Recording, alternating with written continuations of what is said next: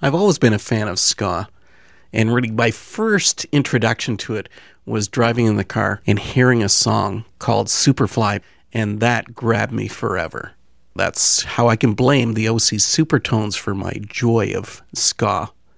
Mojo of the OC Supertones also shared his views on what success really is back in the late winter of 2012. How do you measure success as a band? Obviously, the Supertones were successful, you know, in regards to mm-hmm. the number of albums, the record sales, the, the fan base. But how do you measure success as a band? I think that there's a number of, of different ways. Like you said, you know, you want to make good music, first of all. You want it to be appreciated. Whenever you're doing music, you know, that's some sort of the measure of success but you also want to remain honoring to God. That was always very important to us. I don't, I don't know that we always did it. It's easy not to be. And also, I think there's a sense of interpersonal success, you know, your relationships in the band. You know, there's lots of ministries out there and, and other things that people consider successful, but they're not on good terms with each other. And so that is, in a large way, a failure. If what you're talking about is life together and reconciliation in Christ and all these other things, if it's not true of your group of people that you, that you can't even get along, then that's a failure as well. So I think all three of those are crucial. Check, check, check. Turn the track up a little louder now. All right, come on. Coming to you straight from LP number five. This is the Super Tones. This is the Super Tones. Everybody, please report. Please report to your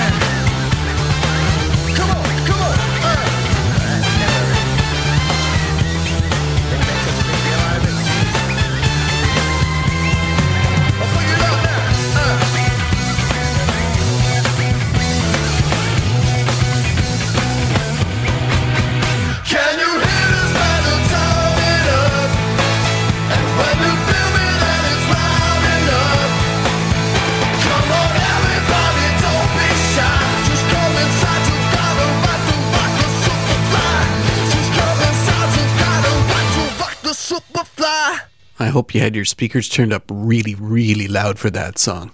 Yeah, the OC Supertones was super fly. We're going to change musical tactics all over again, head into a whole different style as we listen into an interview that we had with Photoside Cafe's Naff Marshall, who I found shared a lot of the same opinions of music as me during this talk. And then you get to enjoy their string driven alt rock on the song Don't Care. I think our job as we go into the new album is to do Photoside as pure as we can. Doing it in the purity of the artistic sense, or how do you remain commercially viable too? That's the other question. That's a question that we've all asked ourselves and honestly battled. You come to a point as a band, especially in the Christian market, if I'm going to make a go of this, I need to actually sell out a little bit because there's no way I'm going to make it anywhere if I don't. I think that we've played around with that a little bit within our within our arrangements, specifically dealing with like time frame within songs. But when it's all said and done, honestly, I just don't see how we can commercialize our our sound. I think we've all gotten to the point where we're just saying, you know what, we're just going to do what Photoside is, and and why even beat around the bush? Why try and mold this thing into something that it's not? Just let it live, let it be its thing, and and let it let it just be. so you're not going to sell your soul to the company store show, show me a company and then and then let's talk. I just want to be honest. I want my honesty to come through my songs. Like, what am I dealing with in this stage of life? What am I dealing with in the next stage? You know, that stuff without sugarcoating it. And that's what I feel like CCM music does too much. That's aside from the actual musical side of things. I'm talking about lyrics and, and content. That's something that I don't want to conform to. I was going to be really mean and ask if there was lyrical content in CCM. That's an excellent question. I think it's few and far between. And I think that the artists that do have actual content are the ones that aren't acknowledged. And it's sad. And they're honestly the ones that don't care about being acknowledged either, you know? It's a vicious cycle and it's frustrating.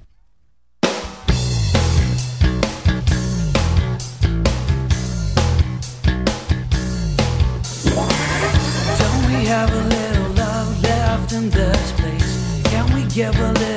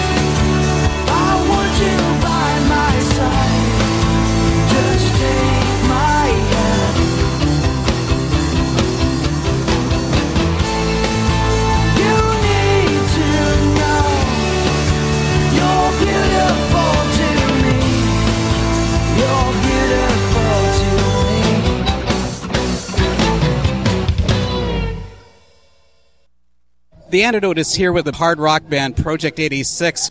Andrew Schwab, lead vocalist, brilliant lyricist, author, journalist, is here, and he's going to share his thoughts on music that the band's now producing. Andrew, tell us about the new album. A lot of the promo material actually said you guys are returning to your roots, but that really doesn't seem to be the musical sense. When we say returning to roots, it's it's more uh, in the sense that the influence for this record was in confronting a lot of the, uh, at least for me personally, a lot of the the things that were handed down in my life from my heritage. So I did a a piece of detective work and looking back into my history and where my family comes from in Ireland. And uh, there's one of the themes on the album is the generational curses and how we have to break those in our lives when we come to know Jesus to experience healing. So that's what major theme on the record. Uh, from a musical standpoint, uh, definitely some new territory this time around, and uh, it was so exciting to work with all of our friends in the studio, all of my friends, everyone from Brian Head Welch to Bruce Fitzhugh from Living Sacrifice to Blake Martin from A Plea for Purging, Andrew Welch from Disciple. Just had uh, basically a, a hip hop record's worth of guest appearances on this thing. And we were able to incorporate some new instrumentation on this record, some Celtic instrumentation, uh, pipe and hammer dulcimer, a little bit of mandolin, um, just to give it that sort of epic Braveheart quality uh, that I wanted to go for this time around.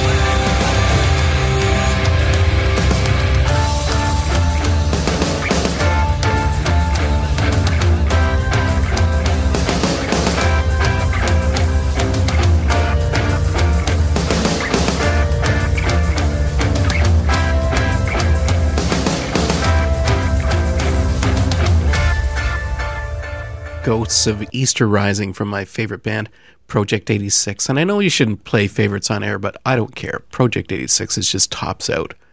Now we're going to head back to the early roots of Christian rock with a veteran performer and my first interviewee, Randy Stonehill, along with a track he recorded back in 1971, King of Hearts. Randy Stonehill is known as one of the fathers of Christian rock music, and Randy's uh, been kind enough to take some time and join the antidote and share his thoughts on Christian rock music and how it's moved from its infancy to uh, today's era. So, Randy, your first album, Born Twice, it debuted in 1971. What kind of reception did the album receive and Christian rock in general back in 71? Well, you know, Dave, it certainly received um, a mixture of responses because um, that whole approach to sharing the gospel was so fresh and new. I think, in truth, though, the record that, that really put me on the map was one called Welcome to Paradise. Uh, and that came out in 1976. I know that um, that's the album that's actually thought of as, as one of the seminal works of the genre, along with uh, Larry Norman's uh, Only Visiting This Planet, and I think Amy Grant's Age to Age. Um, but so it was really interesting to, like I said, to see the response to the music. You had it was there was a great polarization. Um, you had, I think, some of the perhaps more cautious old school thinkers looking at rock and roll and thinking, "Oh, no good thing can come of this," you know. And uh, but you know, for guys like me, uh, for whom that music was such a powerful voice in my own life, I was just doing what came naturally. I was going, well, I was thinking, well, this Jesus came crashing into my life. This is nothing less than miraculous, and I want to share it with the tools I've been given. So I just was kind of guileless and and uh, doing what I thought I should do, and then I found that my generation, kids that would never think to darken the doors of a church, we didn't even know what that was about. They were hearing the timeless message of the gospel in their own language. And so, like I said, there was a vast polarization. We had a lot of raised eyebrows, a lot of doors slammed in my face. And then we had the exciting thing was this sense of that God was at work, and we had we had you know this whole new generation hearing the gospel uh, in a way that was accessible.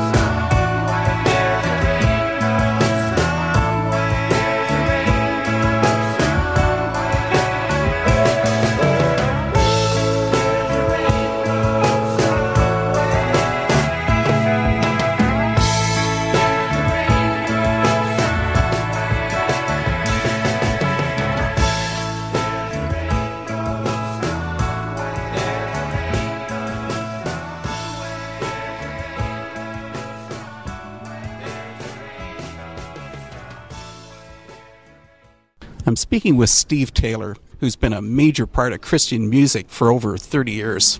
Steve's often been considered a controversial figure to traditional churches due to his accurate criticisms of the organized church. Do you consider yourself, Steve, to be a, a rebel with a cause?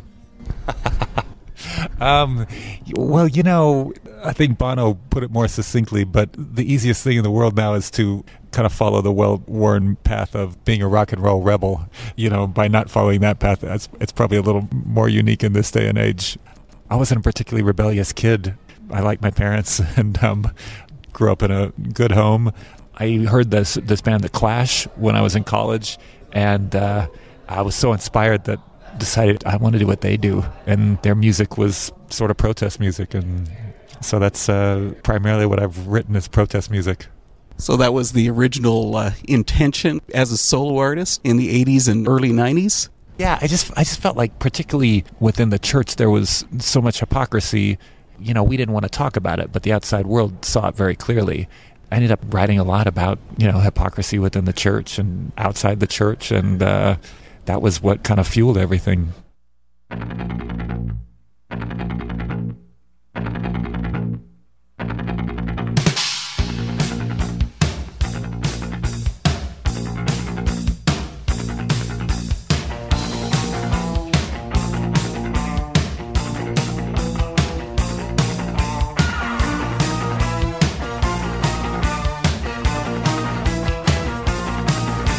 I'd gone through so much other stuff that walking down the aisle was tough, but now I know it's not enough. I want to be a clown. I asked the Lord into my heart, they said that was the way to start, but now you've got to play the part. I want to be a clown. Be a clown, kiss conviction, good night. Cloneliness is next to godliness, right? I'm grateful that they showed the way, cause I could never know the way to serve him on my own. I want to be a clown.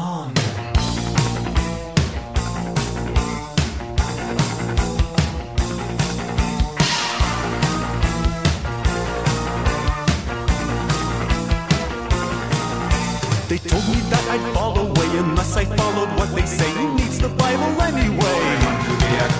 Their language it was new to me, but Christianese got through to me. Now I can speak it fluently. I want to be a clown. Be a clone and kiss conviction good night. Cloneliness is next to godliness, right? I'm grateful that they showed the way, cause I could never know the way to serve him on my own. I want to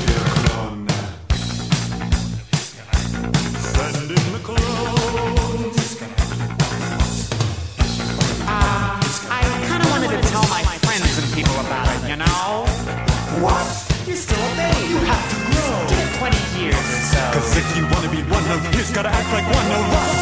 Be a clone and kiss conviction good night. Cloneliness is next to godliness, right? I'm grateful that they show the way, cause I could never know the way to serve him on my own.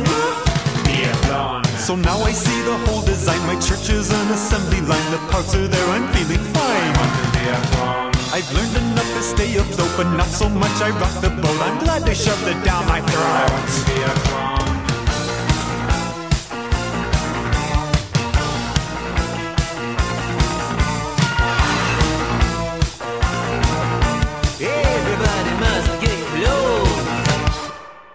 And that, of course, was I Want to Be a Clone from Steve Taylor, one of those guys that was always in the church's face. And of course, we had an interview with him back in our 12th episode. About a year ago, I was really pumped when the early metal band Stryper contacted the Antidote about having an interview. And in March of this year, frontman Michael Sweet spoke to us about his defining song, Soldiers Under Command. To talk about your own music, Stryper's produce a multitude of songs over the years. Would you ever choose a single track and say this song defines Stryper as a band? Oh gosh, yeah, I would probably say, in terms of old classic songs, I'd probably say songs like "Soldiers Under Command." I mean, that really clarifies who we are and what we've always set out to be, which is soldiers under command. We're under God's command, and we are soldiers going out there on the on the battle lines and, and kicking down the gates of hell. You know, and and we have been for years. We've taken a lot of heat for it Um, we've come under fire, but it hasn't stopped us, and we see no signs of stopping uh, anytime in the near future. So I think that song pretty much says it all uh, right there. Soldiers Under Command. It's one we play live every night, every time we perform. Uh, it's of course on the Second Coming, and uh, it's it's a classic.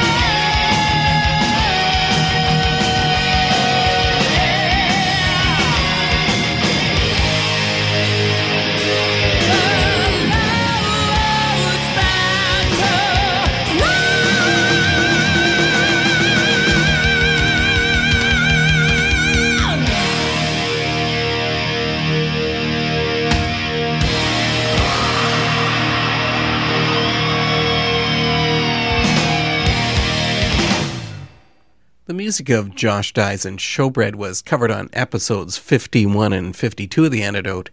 A really brilliant songwriter and musician, uh, Dies likes to stretch musical boundaries with Showbread, such as on their following track after this interview segment, the song called You Were Born in a Prison.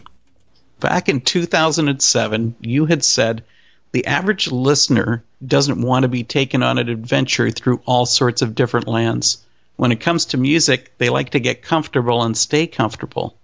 What about today? Do you still want to keep your fans uncomfortable? Oh yeah, like you know, like there's two ways of looking at you know our approach to music and art and all that thing because our bottom line has always been that we're going to make the record that we want to make and that we feel led to make. Um, it's not going to affect us. The audience's expectations will not be imposed on us to the point that it will change our direction. The reason is it's not like an insensitivity towards the people who actually enjoy our music. We feel like the people who like us appreciate us for that reason that um, there's this true creative spirit for better or for worse. And, and at times people would certainly say it's for worse, but that we're going to make the record that we want to make. And I think a lot of people have, you know, and it's it's a totally fair uh, suspicion, but have kind of read into that that like, oh, these guys are so arrogant and they're pretentious and they just they like get some kind of bizarre pleasure out of alienating their fans. And they think that they're you know like uh, we're so punk rock we don't even want people to like our own band. But it's really not that at all. I think that there's something really fun and challenging about having a record that you can completely anticipate that it's it's entirely possible and maybe even likely that 50% of our listeners will hear this and it'll be too much for them but I want to be able to look back at our discography and say, like, good grief, like, one record can't really be compared effectively to the other record because it's almost not even the same genre. I like this effect of, oh, this band has a new record coming out. I want to hear it not be not just because I like the band, but because I have no idea what it might sound like.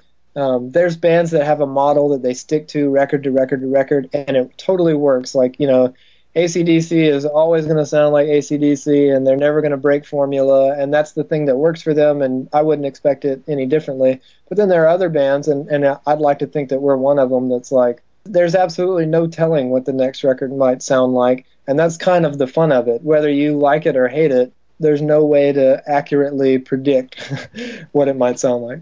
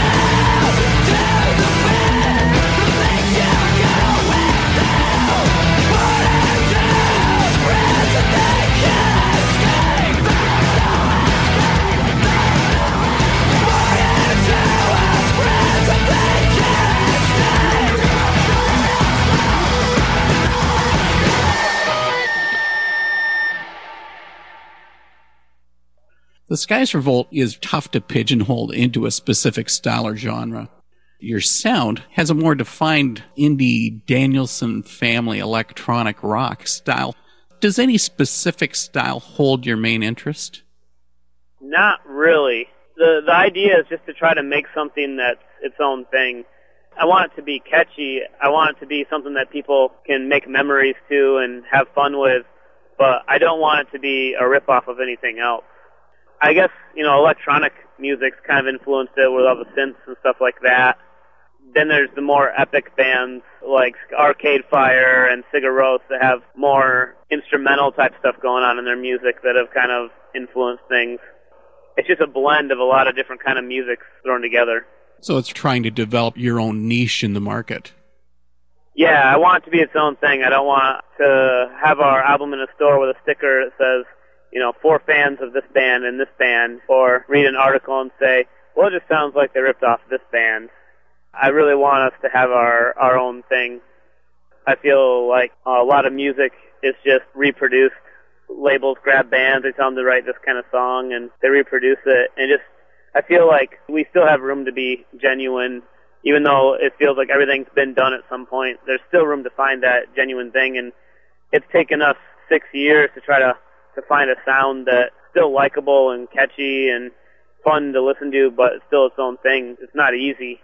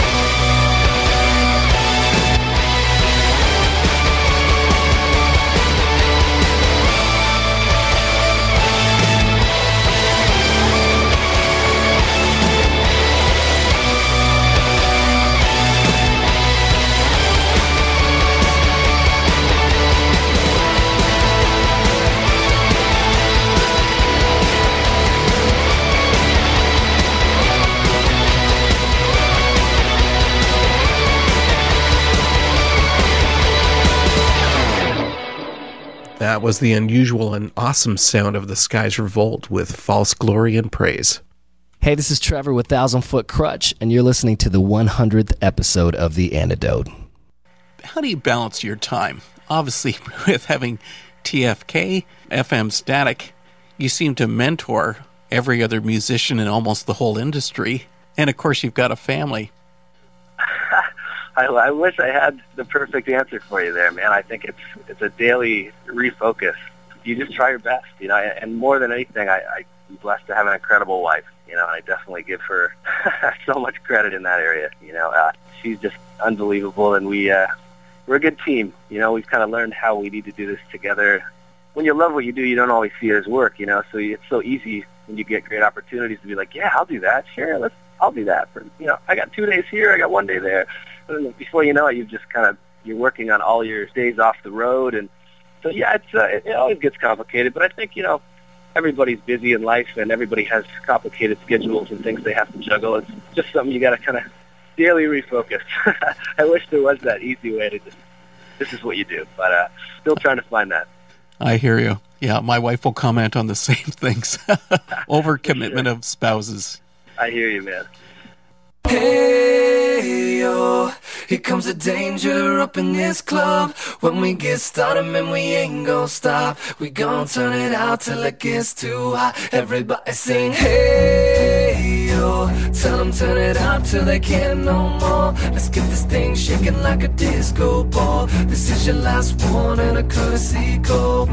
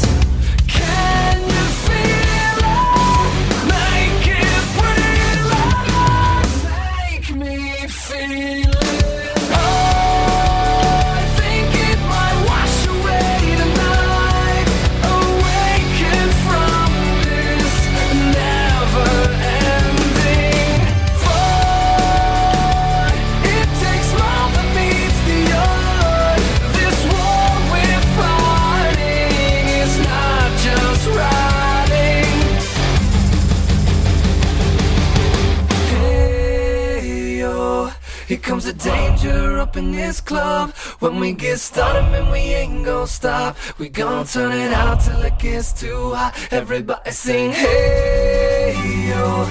Tell them turn it out till they can't no more. Let's get this thing shaking like a disco ball. This is your last one and a courtesy call. Hey, yo, here comes the danger up in this club. When we get started, man, we ain't gon' stop. We gon' turn it out till it gets too hot.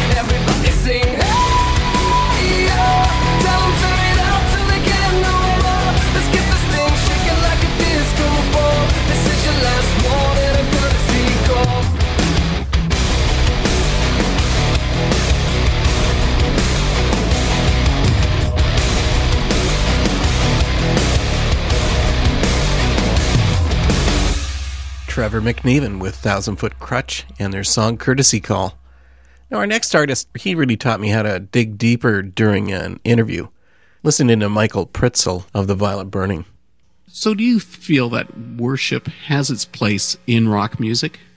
I think you know some people refer to those things uh, to prayers as as worship. You know, I'm I don't know much about the uh, Christian industry. Uh, you know, quite honestly, I mean, I have a little experience with it, but I have more experience with just attending church uh, regularly. You know, for a few decades.